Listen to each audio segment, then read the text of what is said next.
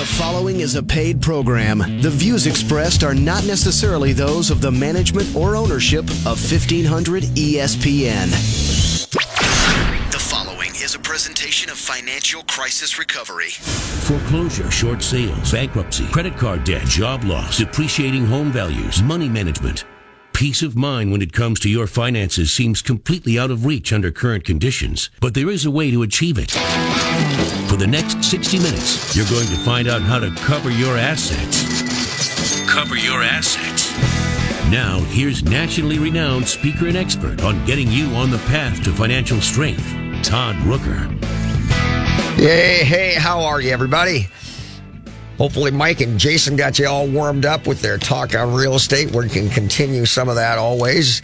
Uh, uh, I was uh, I was just contracted by two different clients this last week uh, to do to help with wills, trusts, estate planning, and things like that. Now, I will be clear, I am not an estate planning attorney. I work with some great ones, and I've done this stuff for years and years and years. So in in some cases, I will draft the documents and then uh, forward them on to our attorneys to uh, make certain that I've not missed anything, and then they'll cover everything and uh, contract them to complete the process.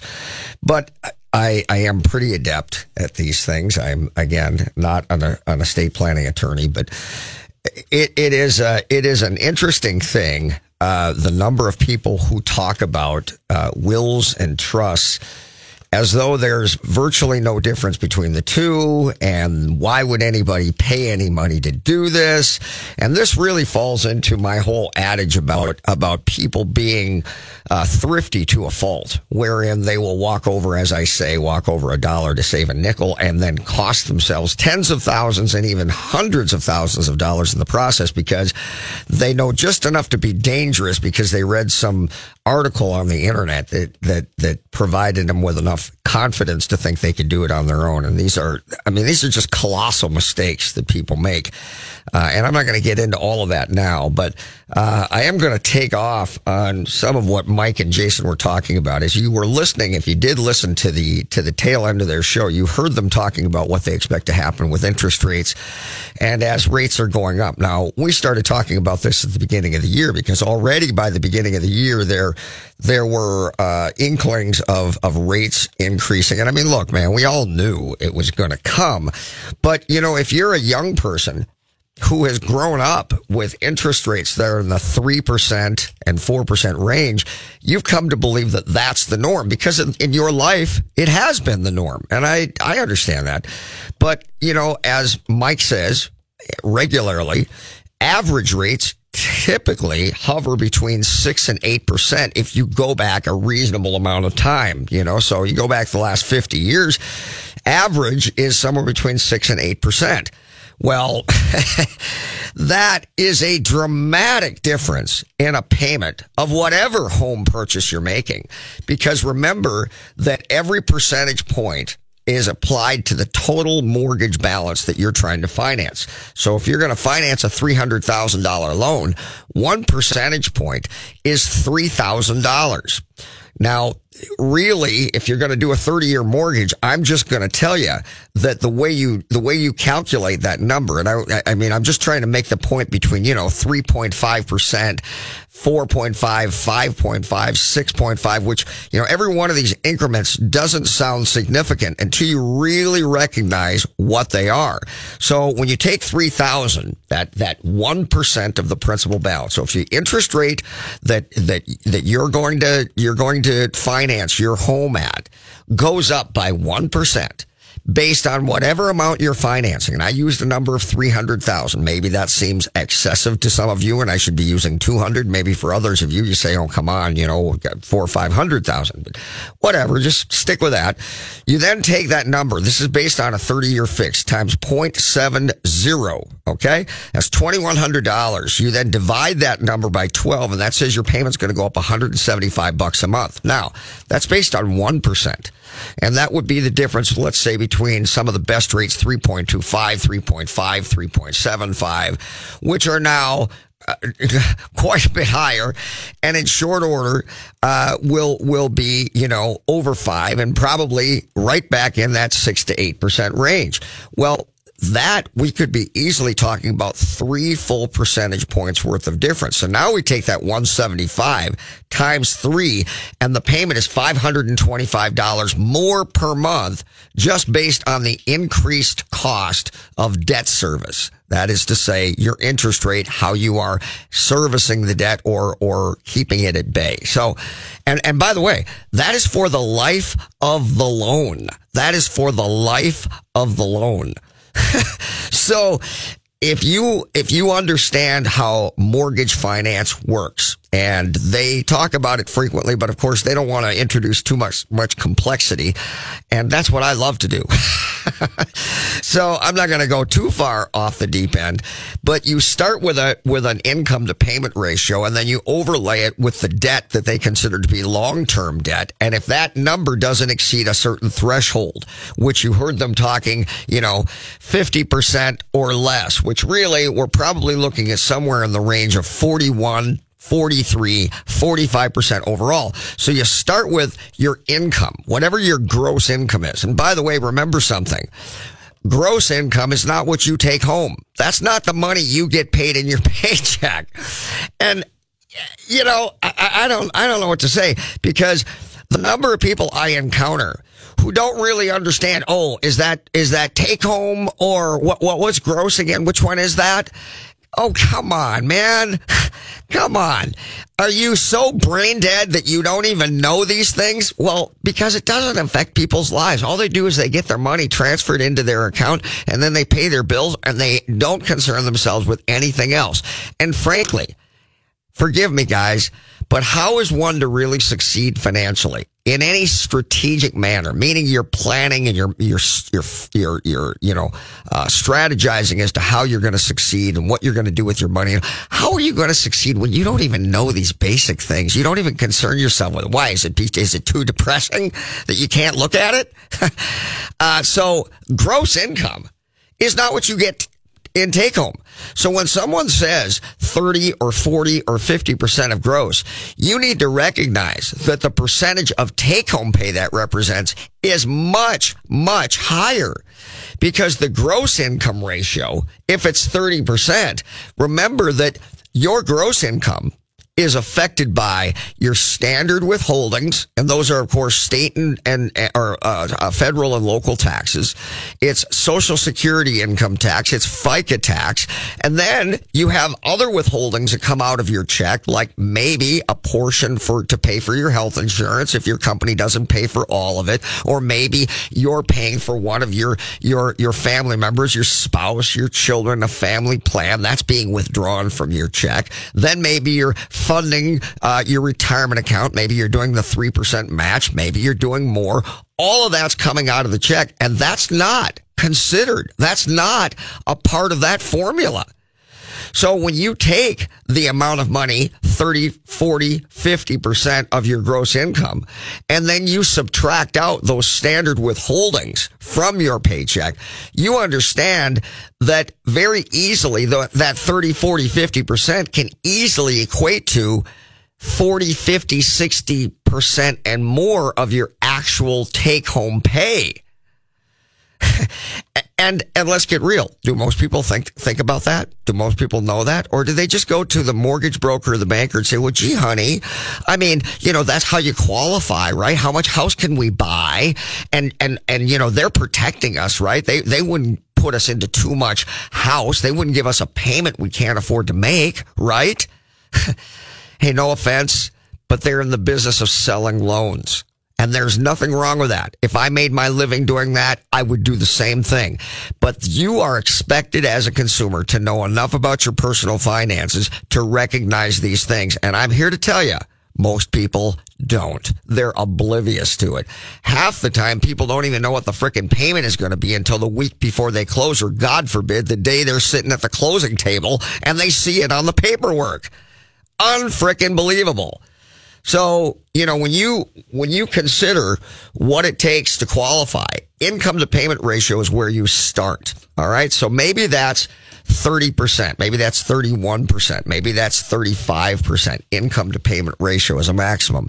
Then you take debt to income ratio, which is all only going to be considered uh, considering long-term debt typically. So long-term debt is any debt when making the minimum payment. So you might have a credit card that you're paying more than the minimum payment, and it will be extinguished in nine months if you continue to do what you're doing. However, it will not be looked at in that way when you're qualifying for a mortgage.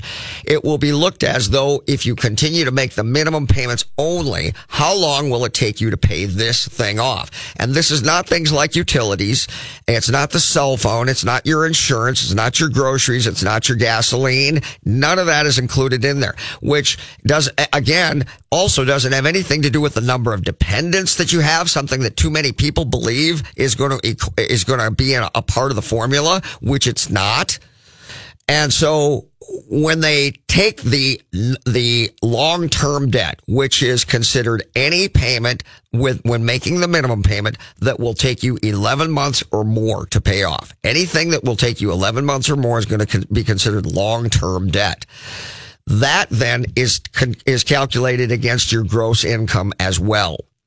And generally speaking, that number, grand total, should not exceed ten percent. Or not much more than ten percent. So now if we start with a thirty-one percent ratio, we can't exceed forty-one percent, including not only the new house payment that you want, which will include principal, interest, taxes, and insurance, but also all long-term debt, eleven months or more to pay off.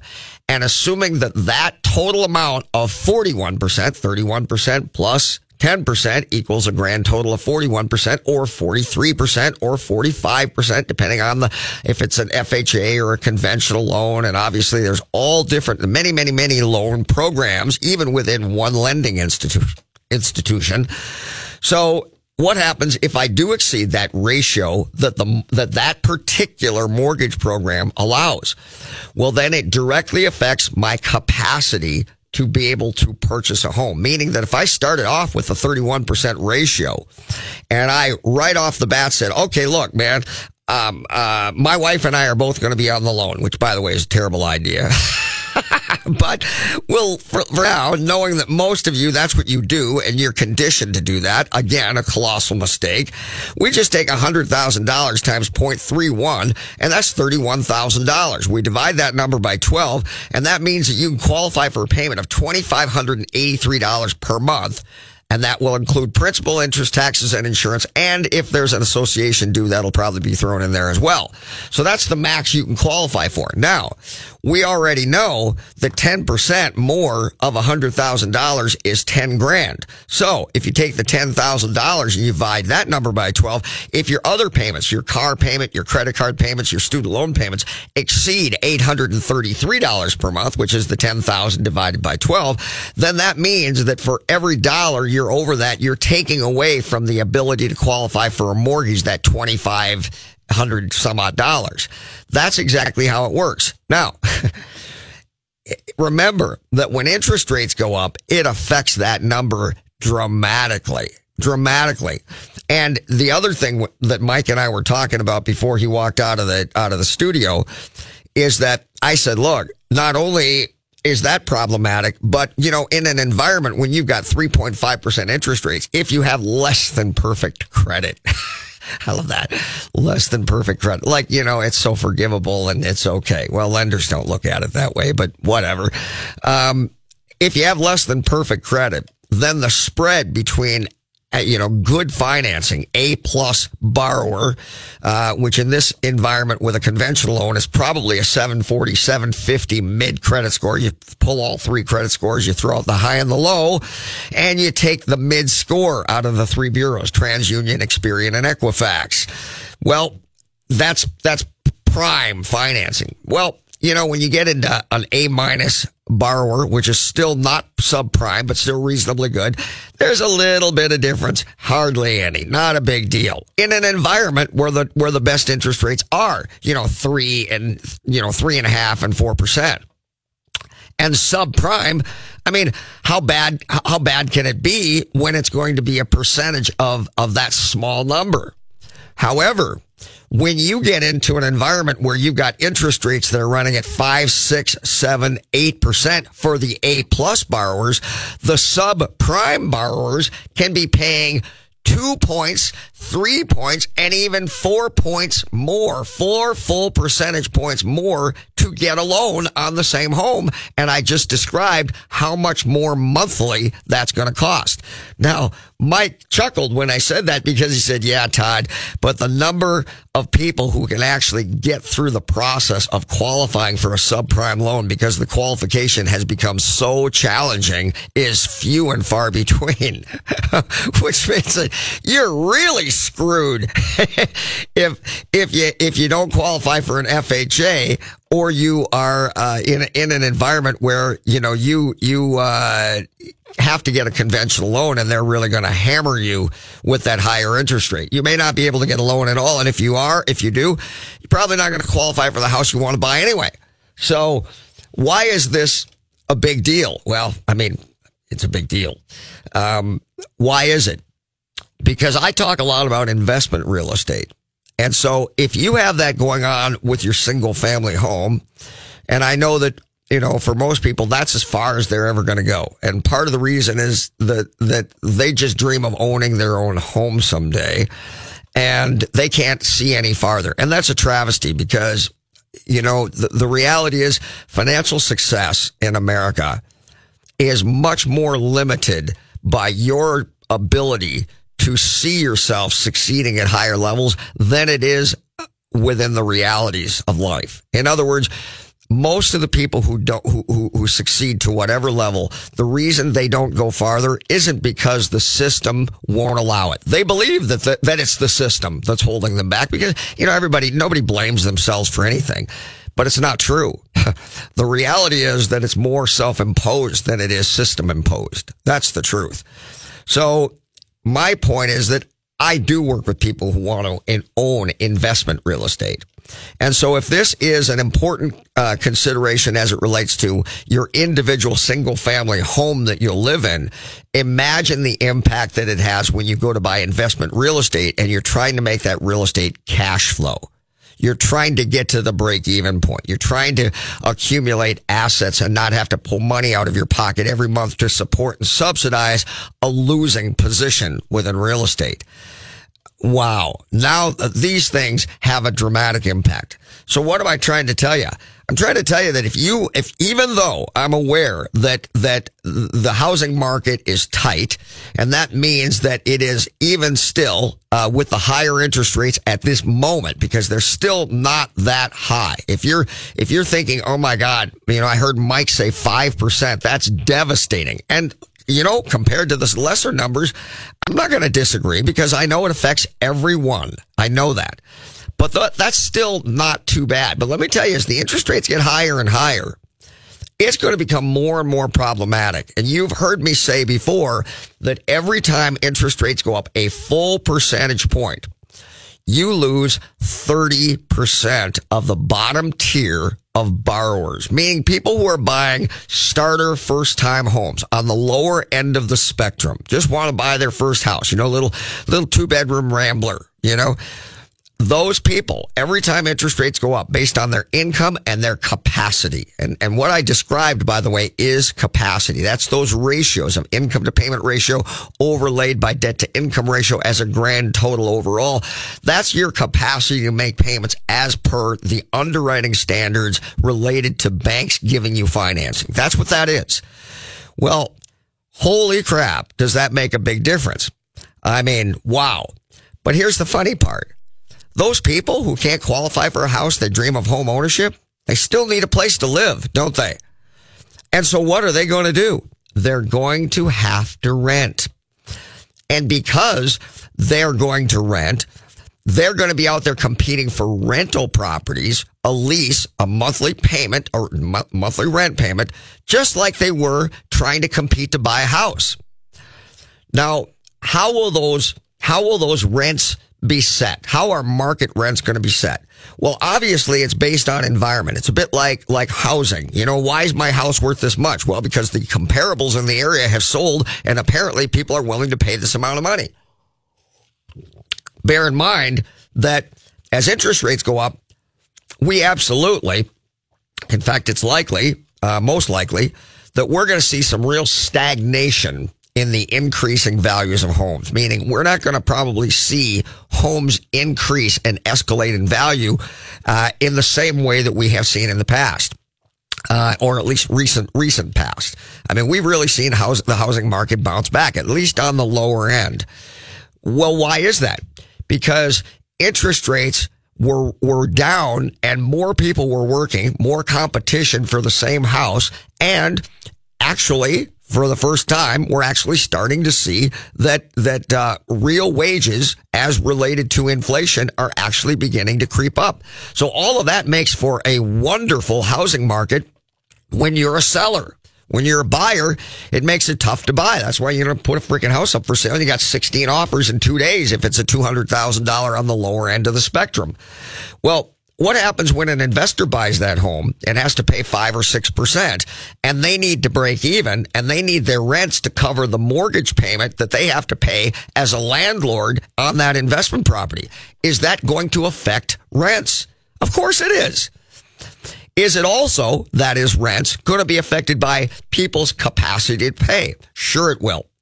Which will win out? Well, that's just the yin and yang of, of, of economics. I mean, but in any event, that's what's taking place. So what am I really trying to say? I'm saying this is a really good time to buy investment property, even though you may feel like you're paying too much for it. Because whatever you think you're paying too much, you know, twenty, thirty, forty thousand dollars more than you think it, it's really worth, and that frustrates you. Well, let me tell you what, the interest rates will more than make up for that. When the interest rates go up, guess what? Who cares about twenty thousand bucks? Because when the interest rates go up, you more than made up for it just in that monthly uh, increased monthly payment because of the increased interest rates. So you have to really stop and think, is this a good time? Or, oh, I got Mike on the phone. He's going to correct me. I'll bet you here. Let me take this call. This is Mike Overson. Mike, go right ahead. Oops. Mike, go right ahead. Joey, you want to help me? I'm, I'm having trouble here, apparently. Did I yeah, lose? I think we went to the wrong line. Hang on a second. All right. Can you put them on? Well, I'm going to keep. Uh, hey, Mike? Yeah, there we are. All right. Sorry about that. Go ahead, Mike. No, no it's all good. This so, is Mike so... from Leader One. He is a mortgage broker. Yep. So very, very good commentary on the subprime. So one, one thing I wanted to mention, too, is, you know, subprime can be cate- uh, characterized by a couple different things. Um, lower credit scores might be subprime, and I don't know if uh, I had a little gap there where I could listen to your show there, but I don't know if you also spoke about um, being able to verify your income uh, is another potential way that you might get put into the subprime bucket. So, because you can't source all the funds that are coming into your account, essentially, right? Yeah, so so let's say, you know, there's a lot of, you know, quote-unquote subprime borrowers that have middle to high seven hundred credit scores, um, but being that they're self-employed, being that they take advantage of the tax code and are able to expense a lot of things, what they show on their tax returns at the end of the year is not enough for them to qualify for the house that they want to buy. Uh-huh. So, so, so in other that, words, in other words, uh, make it look like you make no money so you pay no taxes as a self-employed business person, right? Exactly. Right. So you're being smart on that end of things. The problem is, is that on the mortgage side of things, um, if you're talking about the, the A-paper stuff versus subprime, the A-paper is going to make you verify your amount of income. Well, the amount of income that you basically can be used for qualifying for that is basically what you pay taxes on. Your adjusted so gross. Not, yeah. So if you're not paying, if you're not, if you're not showing much adjusted gross income at the end of the year, now you might not show enough income in order to qualify for that A-paper loan. So even though you have a very excellent credit score and money down, just because you can't document enough income to be used, that might kick you into subprime as well. Mike, are there alternative formulas that are created specifically for that type of a borrower? Yeah, so some of the, you know, quote-unquote subprime, if you will, it's it's it's actually called non-Q M these days because subprime went away, and, you know, and obviously the government doesn't want subprime uh, to be used anymore, so they call it non-Q M, but, I mean, it's really subprime. So they have some alternative documentation loans out there where self-employed borrowers can supply bank statements uh, to a lender, and then they could use the amount of deposits going into those business bank statements as income verification. Um, again, it's not the A-paper stuff, so you're going to get hit on your interest rate, and you might have to take an, an adjustable rate loan because that might be the only thing available for, for your particular situation. But you can still get, you know, you can still get a loan so that you can buy that house. It just might not look as pretty as if you could fit to the eight paper box. So in other words, folks, what, what Mike has just said is they're looking at the real money that comes into your, into your bank account as opposed to the formulas that I described earlier. Uh, however, so, so when you think about this, if you're, if you're a salaried person or you're a wage earner, you're not understanding this. When a, when a business owner takes depreciation, it goes right against their taxable income, and your adjusted gross is your taxable income. So let's say you made one hundred thousand dollars in monies that would have flown through to you, but because you had twenty thousand dollars in depreciation because of your equipment or maybe the building that you operate out of, you can put that twenty thousand dollars directly against your income, and now your adjusted gross becomes eighty thousand dollars, and then they're sourcing to see how much money actually went through your bank account that you use to operate your life. Is that correct, Mike? Yes. Now, depreciation, the nice thing about depreciation, it's, it's pretty much just a paper loss. So on the A-paper side, you can actually add back in depreciation, but any other expenses you have that you can't, you know, legal expenses, uh, you know, if you... Uh, maybe are a contractor and you got to pay out employees, you know, that's an expense that would go against your business income and all that stuff. So depreciation can actually get added back in, but all the other expenses that come along with running a business cannot.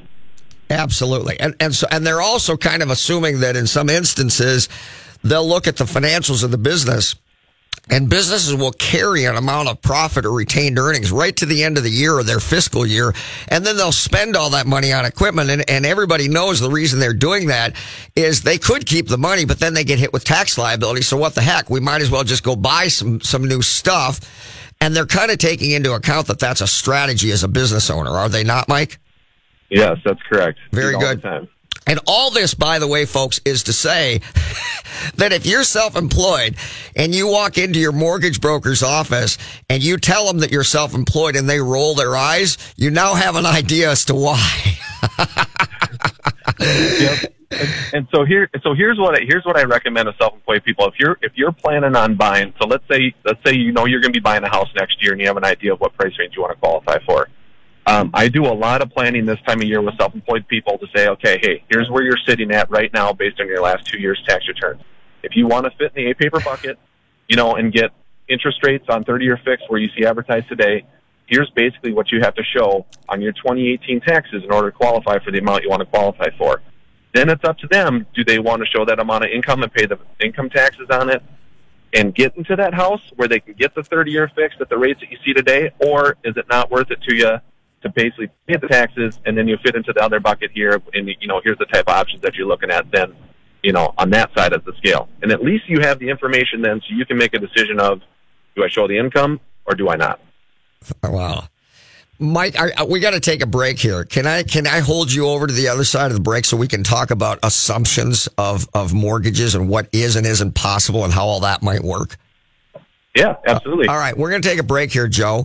We will be right back talking about mortgage interest rates as it relates to, to buying a home. But not only that, the value of considering investment real estate right now. We'll be right back. Great Waters Financial specializes in helping you retire comfortably. When it comes to seeking retirement guidance, you don't need a salesman. You need an ally. Great Waters Financial doesn't have a hidden agenda. Their professionals at Great Waters Financial focus on what matters, your financial peace. Start planning for your future now and make your money work for you. Great Waters Financial is the official financial planning service of Cover Your Assets. For more information, call six one two, three six zero, two one two seven or go to great waters financial dot com.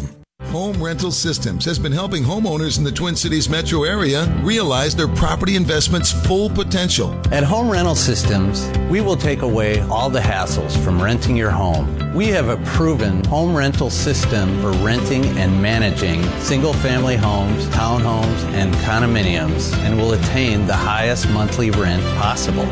Go to home rental systems dot com or call now, six one two, seven zero one, four three seven five. What are the first three letters in the word SMART? S M A. And S M A Exteriors and Restoration has made SMART affordable since nineteen ninety-four. As an L P Smart Side Master Level Siding Installer, a G A F Master Elite Roofing Installer, and as an expert in installing windows made in Minnesota, made for Minnesota, you're guaranteed to make the SMART choice. Call today for your free estimate. eight seven seven S M A today or go online to S M A the number two D A Y dot com. If you or anyone you know are in a financially challenged situation, listen. My name is Todd Rooker. For over twenty years, I've been helping people strategically plan for and deal with a financial crisis. My typical client may have previously had a substantial net worth and are now in fear of losing their personal home. My clients will often say, in the past, I was financially successful. However, at this point, I'm exhausting all of my financial resources trying to make my payments on time. I feel as though I'm simply delaying the inevitable by throwing good money after bad. So my questions are, Todd, do I just let the bank liquidate my business? Do I need to consider things like foreclosure, short sale, deed in lieu, loan modification, credit counseling, or even bankruptcy? And then most importantly, how do I minimize the damage and rebuild my life when this disaster is over? This is my world, and I teach classes on those very topics. So if you or anyone you know is in this situation, or you want to ensure that you never are, I have the knowledge and the information you're looking for. Go to C Y A twenty-one dot com and get my free download, Financial Crisis Bible, or call us at seven six three, five five nine, three eight zero zero. If you are a current business owner or thinking about starting a business, what business structure is best for you? Sole proprietorship, corporation, or L L C? Most people pay a couple hundred dollars to the Secretary of State to start a business and off they go, as opposed to doing it right and contracting an attorney to help them. Why is this? Pretty simple. Funds are low and attorneys are expensive. Problem is, if you're structured improperly or do not manage the agenda and record the changes correctly, you could have destroyed nearly all legal protections your business would have otherwise been afforded. Don't just mindlessly start a business and put you and your family in legal jeopardy. If you have an existing business or would like to start your business right in the first place, an attorney from the law firm of Daniels and Keyboard will meet with you to determine the best business structure for your business, handle the filings, and will meet with you ongoing once a month for a year. After basic startup and filing fees, the cost to you is as little as one hundred seventy-six dollars a month. Pretty awesome deal. Go to C Y A twenty-one dot com to get the details. That's C Y A Y A twenty-one dot com. All right, everybody. This stuff, this financing stuff, it affects everybody. I mean, everybody. And so, and, and will, will, will in the future and affect housing values and the market and everything else. Mike, you still with us? Yep, I'm still here. All right, very good. So, So, you know, um, because interest rates are going up, because, uh, because rates are, are still pretty darn good, would it make sense to wanna, to wanna get a loan and be conscious of if it might be assumable in the future to make my home sale in the future more attractive to someone because I have a lower interest rate on my mortgage? Would that be, would that be a strategy, or does that really not work in the end result for most people? Um, you know, it really doesn't work for most people, um, and here's why. So let's say uh, let's say you bought a house in twenty twelve, and you did uh, an F H A loan on that house. So now, conventional loans are not assumable. So if you did a conventional loan, you cannot, you know, a new buyer come in to buy your place cannot take over your loan or assume your loan. Do me a favor, um, do me a, Mike. Do me a favor. Make the yep. distinction or definition between government-sponsored loans, F H A, V A, U S D A, versus conventional financing. Yep. So when when any, basically any loan that would be insured by the government, so basically the P M I, if you will, would be um, provided by the government, would be, is considered a government loan. So F H A, V A, and the U S D A loans are all considered government loans. Um, The conventional loan is not, because the mortgage insurance that's provided on those loans is just by private mortgage insurance companies that are out there. Um, so that's the distinction between the two. So really, F H A, V A, U S D A is one bucket. Conventional loans are in their own bucket. Okay. So now when we're talking about assumable loans, so F H A and V A, you can assume those loans as long as you qualify. So if you meet the qualifications for F H A, you can assume an F H A loan. If you meet the qualifications for a V A loan, you can assume a V A loan. So let's go back to my example here. So let's say you bought a house on an F H A loan back in twenty twelve. Your rate might be three point two five percent on the third-year fixed, right? Very attractive interest rate because they were at the lowest, you know, they had ever been in twenty twelve. Right. So you bought that house for, let's say, two hundred thousand dollars back then, and now in twenty eighteen, that house could very well be worth three hundred thousand dollars because that's how much the, our market has rebounded. So now you sell your house for three hundred thousand dollars. And your loan balance that you can have on your current F H A loan is, say, one hundred eighty thousand dollars at this point. So a buyer comes in and says, oh, you got an F H A loan. I want to assume that F H A loan that you have on your house so I can take advantage of that three point two five percent interest rate you have. Seller says, great, yeah, go ahead. So what happens is, is that buyer would take over the loan on that house where it's at today, so one hundred eighty thousand dollars balance. Well, you're buying the house for three hundred thousand dollars, so you got to make up the gap of one hundred twenty thousand dollars before you can take over that loan. So the biggest hurdle is, where are you going to come up with the money to bridge the gap between the purchase price you're buying that home for and the remaining balance on the loan amount that's on the house with the previous uh, owner? Wow. Wow. So so what if I just go to my dad and say, hey, Dad, slip me one hundred twenty thousand quick. How's that going to work? Well, you know, if you can get if you can get your dad to gift you the money, so gift funds can be used um, to buy that. So if you have that ability and your dad's willing to give you one hundred twenty thousand for it, you can certainly do that. Now, borrowed funds are not allowed for that. So if you're going to take a quote-unquote loan from your dad, that's not allowed. If you're going to try to go get a secondary loan for the one hundred twenty thousand so you can bridge that gap, that's not going to be allowed. So it's either got to come from your own pocket, or it's got to come from retirement funds that you're going to liquidate, or it's got to come from uh, gift funds. From a, bona, a bona fide gift, right? Correct. A bona fide yep. gift. So there would have to be a little strategy in that to accomplish that. It's doable, but it's not it's not a slam dunk. It's not a straight up proposition, right? Right, exactly. And it's it's that it's that down payment amount or that gap between the purchase price and the and the remaining loan balance that basically kills any sort of assumption type of scenario out there, because it's usually a fairly big dollar amount. Right. Um, and you just can't figure out how to get that much money. So then that's why people just get their own purchase loan at current interest rates so they can put a lot less down. Very good. And, and a V A loan, just for clarity's sake, folks, is a Veterans Administration loan. That's another government-insured loan. However, that requires that you be a veteran and supply a D D two fourteen. So that's going to limit the number of borrowers who could even assume a V A loan unless they are, in fact, a veteran. Is that correct, Mike? Yep, that's correct. Very good. So listen, Mike, I sure do appreciate you taking the time to come on. I wish you were sitting here with me as a co-pilot, but uh, this is great information, and right from the horse's mouth. It is Mike Overson from Leader One, and uh, if you have any mortgage or finance questions, or you want to work with somebody who's a professional, Mike is the guy. Thanks so much, Mike, for calling in. You bet. Thanks, Todd. All right. Bye-bye.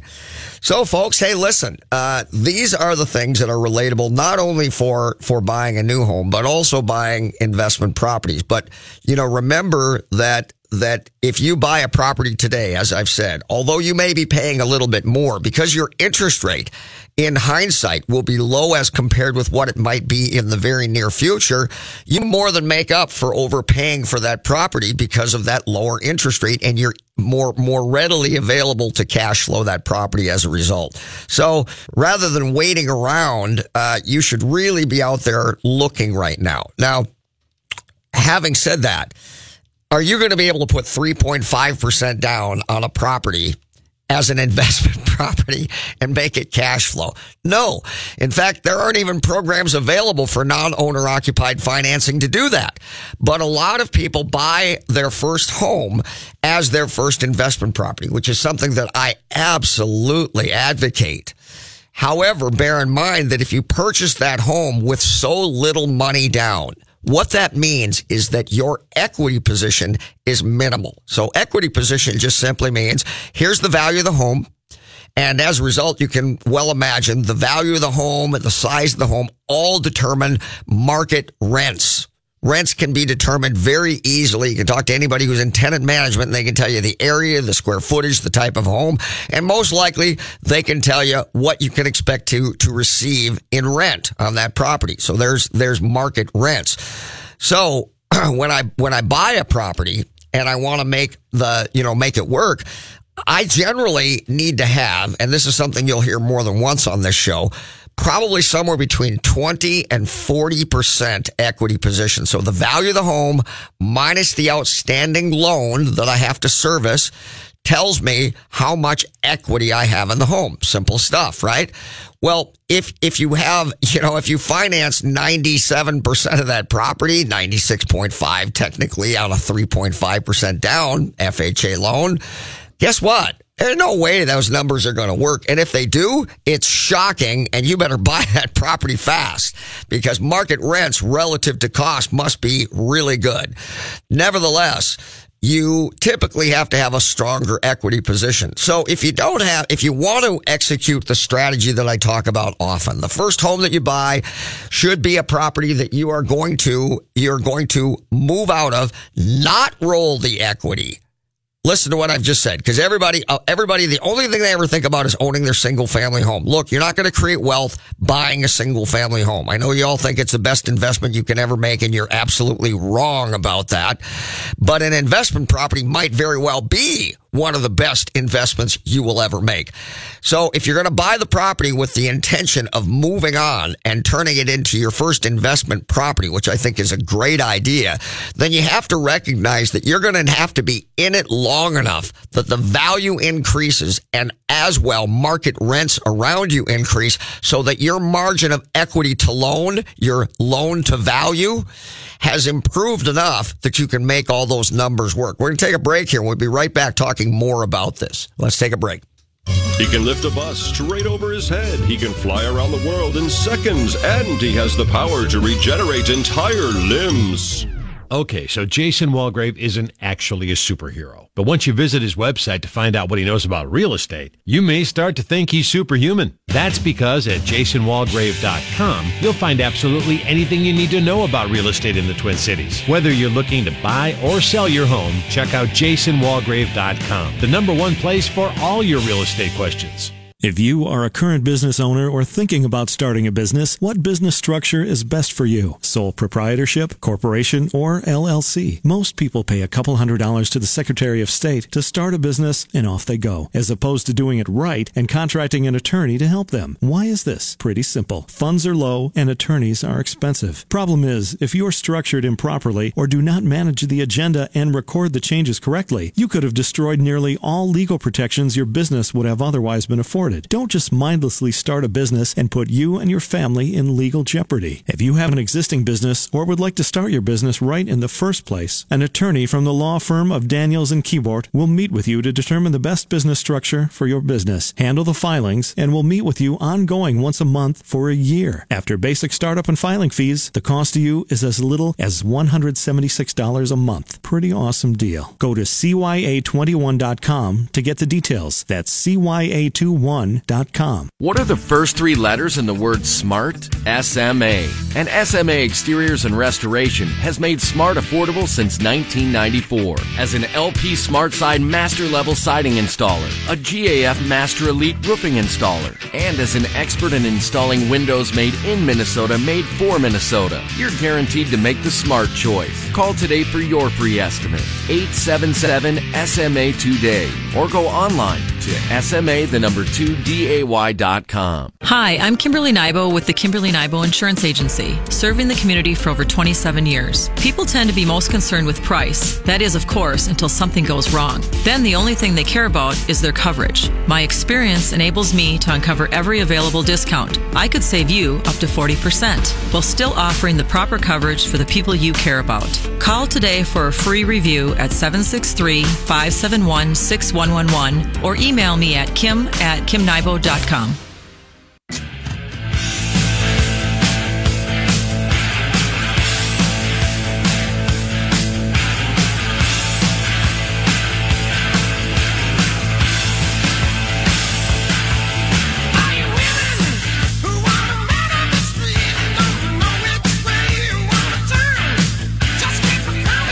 Welcome back, everybody. All right.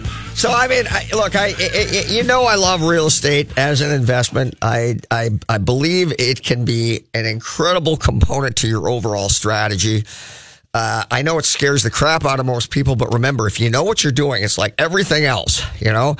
Um, it, the things that threaten and scare everyone else don't when you understand it. But that presupposes that you're taking the time to educate yourself and learn about that, that uh, type of investing.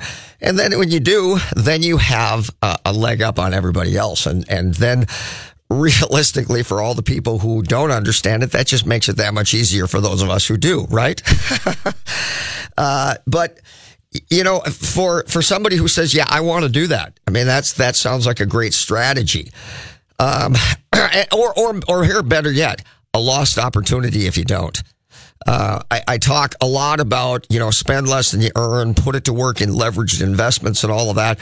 And I also talk about frequently that the idea that you're going to pick a financial advisor who's going to do better than the market, and that's how you're going to get farther ahead. That's a ter- that's a terrible idea. That's a, that's a fallacy, and it's a terrible idea, which means realistically, you come to grips with the fact that in your investment portfolio, your real rate of return over time is probably going to be in the six to eight percent range. And if you do better than that, then you're knocking it out of the park. But hey, look, man, for most people, if you look at it that way, then based on the amount of money that they have to put away, meaning that, meaning, here's how much lifestyle I want. Because the less lifestyle you're willing to have, probably the more money you're going to have to invest. Well, there's certainly, uh, uh, what, uh, reasonableness that must be applied to, I'm willing to give some things up and some things I'm not. You know, I, you still have to enjoy life today. So it's not like I'm going to live a Spartan life for the next forty years, have absolute, be miserable, do nothing, and then I'm going to make up for it when I'm what, sixty-five, seventy years old. That's, for most people, that's not really an attractive idea. So it's always going to be a, a measured approach to how much lifestyle am I willing to give up to free up this amount of money to put away to have uh, an even potentially better life, or at least stability and security down the road. That's what it is. And for a lot of people, the answer is, I don't have much money to do that with regardless. Whatever it is that you have to work with, here's the other component that you must be conscious of. Whatever that number is that you have to put away, it is increased or diminished by the mistakes or the good decisions that you make along the way. And I've talked about this frequently, you know, uh, the cost of an education that can't be monetized, meaning I got a great education. I spent fifty thousand, one hundred thousand, whatever amount for it. And here's the income that I make. And I never stop to think, wow, I'm spending this much money on my education, and this is all I'm going to earn. And this is the lifestyle that I've just agreed to in by virtue of doing that. I don't think most people put a lot of thought into that. And that's a problem. So that's a mistake. um, the next one is that they, they get married and they, and they spend way too much money on a wedding because maybe their parents can't help them. Maybe they got to finance it, and they've got grandiose dreams, and now they get stuck with that. How about, how about a wedding ring? How about a twenty thousand dollars wedding ring when you're earning forty-five thousand dollars, fifty thousand dollars a year? That's, that's another potential colossal mistake. How about buying the first house and not taking advantage of vetting it as an investment property that will inevitably become an asset that you otherwise wouldn't have down the road? And by that, by the way, an asset that is growing relative to inflation and potentially could have someone else paying for that growth. So you're not paying for it, and it becomes an owned asset to you, and it didn't cost you any more than the initial money out of pocket when you first purchased it yourself for your own single family home. Can you see where that would be in hindsight? If you could do it over again, what a great opportunity that would have been that many of you listening to this missed. So that's what I'm trying to say here. Uh, it's, it's, it's missed opportunities, lost opportunity cost. What was the cost to you not to take advantage of that? And did, was it even in your wheelhouse? Did you, do you know anybody who talks this way? You know, because, you know, eight out of ten people don't even think in these terms. So how are you ever going to succeed if you don't even have this in your field of vision? So it is a great opportunity. But having said that, you know, most folks don't have first-time home buyers twenty to forty percent to put down on a property. So how are they going to buy it and then turn it into an investment property? Well, it presupposes that they're buying it to live, and they're probably going to live there for at least a couple of years, and maybe more like two to five years. Now, during that period of time, the value of the home will go up, and your mortgage balance, assuming you're making your payments, is going to at least be staying the same or going down somewhat. So that over time garners you an equity position that might make the formula work. The other issue that you have to know, and the reason that most people fail with investment real estate, is because they don't consider all of the costs. And one of those costs is maintenance. Now, when people think of maintenance, it's like their car. They'll say, I'll do budgets with people. I do financial coaching with people, and, and, and I'll, we'll go to vehicle maintenance, and they'll go, oh, you mean like oil changes? And I say, no. Oil changes, yeah, yeah, yeah, but that's minor. What about new tires? What about brake pads? What about tune-ups? What about number one service uh, that happens at, you know, fifteen or twenty thousand miles? And none of them even think about that stuff. Well, you got the same thing going with an investment property. And if you don't factor those things in, here you're going along thinking you're either cash flowing or breaking even. And then you have to take that money out of your pocket because those things that need to be fixed, you got to resurface the driveway, you got to seal the deck, you got to put in new flooring, you have to put on a new roof, you have to replace the air conditioning unit, and all of these things that inevitably are going to happen, but you didn't have them factored in at all. And of course, then there's the lesser amounts, which are just basic ongoing maintenance, not major fixtures. And major fixtures are going to happen over time. But let's just talk about the maintenance.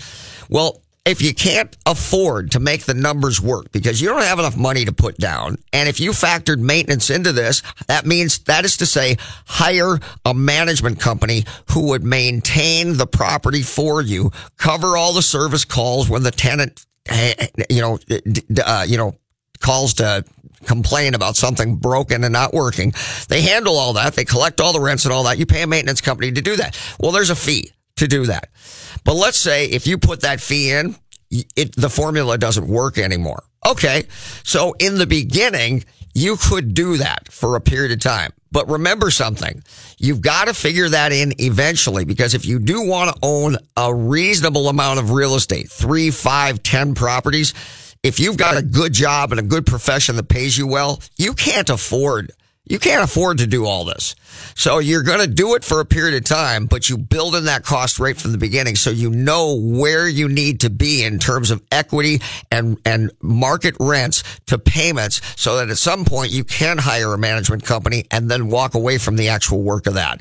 That is another strategy that would allow you to bootstrap and, and, and start off and then go farther as you go along. And then you could have a scalable business. Let's take another break. Real estate business, that is. Let's take a break. We'll be right back talking about investment real estate, mortgage rates, and why you should be considering purchasing investment real estate. We'll be right back. Hi, I'm Kimberly Nybo with the Kimberly Nybo Insurance Agency, serving the community for over twenty-seven years. People tend to be most concerned with price. That is, of course, until something goes wrong. Then the only thing they care about is their coverage. My experience enables me to uncover every available discount. I could save you up to forty percent while still offering the proper coverage for the people you care about. Call today for a free review at seven six three, five seven one, six one one one or email me at kim at kimnybo dot com. Todd Rooker here to tell you about the most amazing jewelry store, Golden Treasures on eight oh five Grand Avenue in Saint Paul. I've known the owner, Todd Gimble, for almost twenty years now, and at Golden Treasures, not only do you get more for less, it's the experience that you and your special person will feel when you walk in the door. Todd truly puts his heart and soul into creating your experience regardless of how much money you spend. This is Todd's customer for life philosophy. Take it from me, there really is no other jewelry store. You can't go wrong with Golden Treasures in Saint Paul. six five one, two two seven, two seven one one. That's six five one, two two seven, two seven one one. Home Rental Systems has been helping homeowners in the Twin Cities metro area realize their property investment's full potential. At Home Rental Systems, we will take away all the hassles from renting your home. We have a proven home rental system for renting and managing single-family homes, townhomes, and condominiums, and will attain the highest monthly rent possible. Go to home rental systems dot com or call now six one two, seven zero one, four three seven five.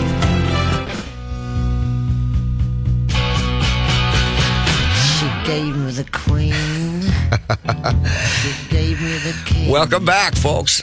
If you can't tell, my love of A C D C is uh, is uh, appreciated by Joe, my producer. Joe uh, has a love for A C D C as well. So, so together we're dangerous.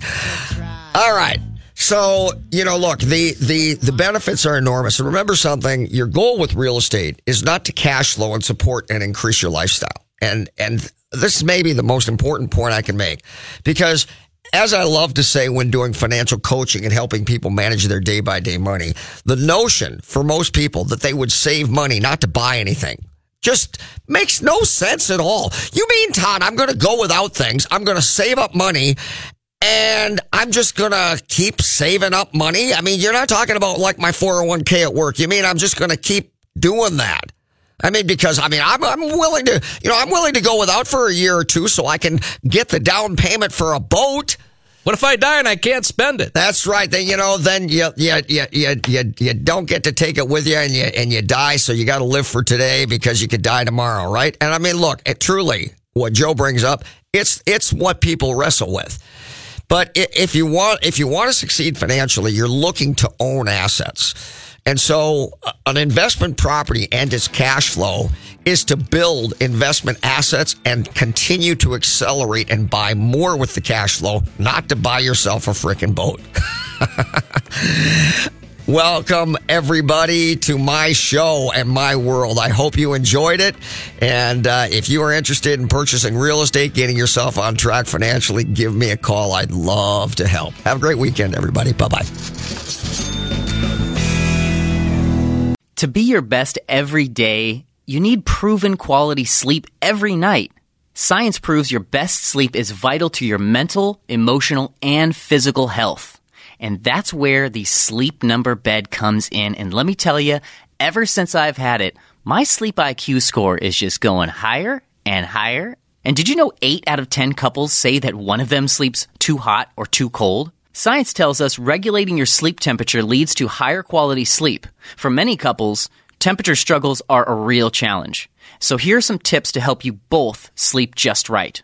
Look for beds designed with temperature benefits, such as the new Sleep Number Climate three sixty smart bed that actively warms and cools each side so you both sleep blissfully comfortable. And now save forty percent on the Sleep Number three sixty Special Edition smart bed. Plus, special financing for a limited time. Only at Sleep Number stores or sleepnumber.com slash podcast one. Sleep Number, the official sleep and wellness partner of the National Football League. Subject to credit approval, minimum monthly payments required. See sleep number dot com for details.